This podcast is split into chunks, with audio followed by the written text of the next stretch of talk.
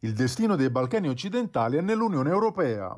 È questo il mantra che ha accompagnato la politica di Bruxelles verso la regione, almeno a partire dal summit di Salonico del 2003, quando venne solennemente promessa la graduale integrazione di tutti i paesi dell'area.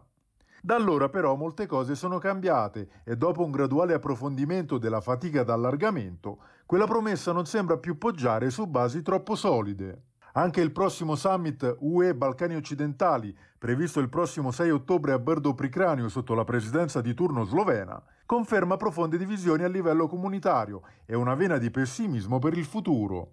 Secondo le indiscrezioni rese pubbliche dall'agenzia Reuters, una dichiarazione che intende ribadire il destino europeo della regione si è scontrata con la strenua resistenza di alcuni paesi dell'Europa centro-settentrionale, che vedono sempre meno di buon occhio nuovi allargamenti, dopo le esperienze problematiche di integrazione di paesi come Romania e Bulgaria.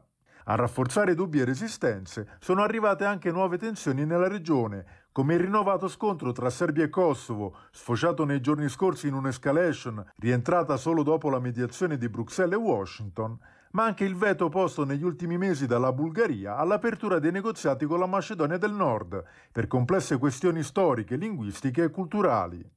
Se l'obiettivo del summit di Berdo Pricranio è rilanciare davvero prospettive reali di integrazione per i Balcani, la strada sembra quindi tutta in salita. Almeno nel breve periodo è davvero difficile pronosticare passi avanti significativi.